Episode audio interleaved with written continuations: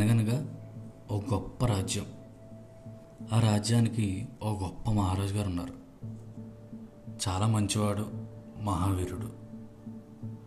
అయితే ఒకరోజు మన మహారాజు గారికి తన రాజ్యంలో జరిగే విషయాలు డైరెక్ట్గా తెలుసుకోవాలి అనే ఆశ కలిగింది. అంతే మారువేషంలో బయలుదేరాడు. అలా వెళ్తూ ఉన్న మన మహారాజు గారిని దారిలో ఒక ముష్టివాడు కొట్టి చంపేశాడు. అంతే. కథ అయిపోయింది. బేసిక్గా మన మహారాజు గారికి నోటితోలు ఎక్కువ అంట ఏమో ఈయనేం మాట్లాడాడో వాడెందుకు హర్ట్ అయ్యాడో మనకు తెలియదు సో మన కథలో నీతి ఏంటంటే నువ్వు మహారాజు అయినా ముష్టోడివైనా ప్రవర్తన అనేది చాలా ఇంపార్టెంట్ కాన్సెప్ట్.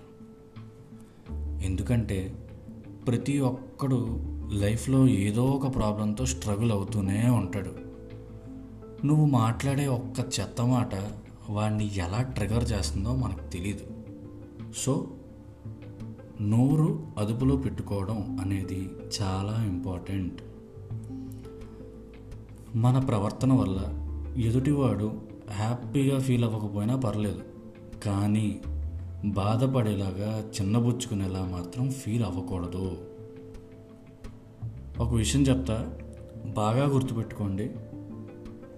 మనకి శత్రువు అనేవాడు ఎక్కడి నుంచో పుట్టరండి.